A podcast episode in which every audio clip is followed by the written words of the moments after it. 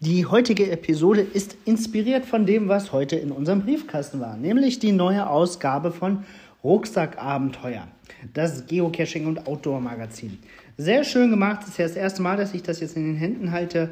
Ähm, freue mich, dass für uns ein Belegexemplar zugekommen ist. Sind ganz interessante Artikel drin über Exit-Spiele, über Manzi, äh, um mal ein bisschen den Blick über den Tellerrand hinaus zu wagen, über Geocaching im Pfälzerwald, in Chemnitz, in Edinburgh und so weiter. Wirklich ganz toll gemacht.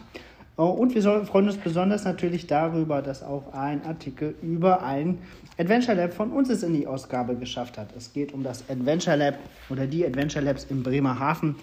Ähm, haben wir einen Artikel zu beigesteuert. Freut uns sehr, dass er da gelandet ist. Das Besondere an dem Artikel ist, da versteckt sich ein Tracking-Code drin. Es sind ein paar Buchstaben und Zahlen hervorgehoben.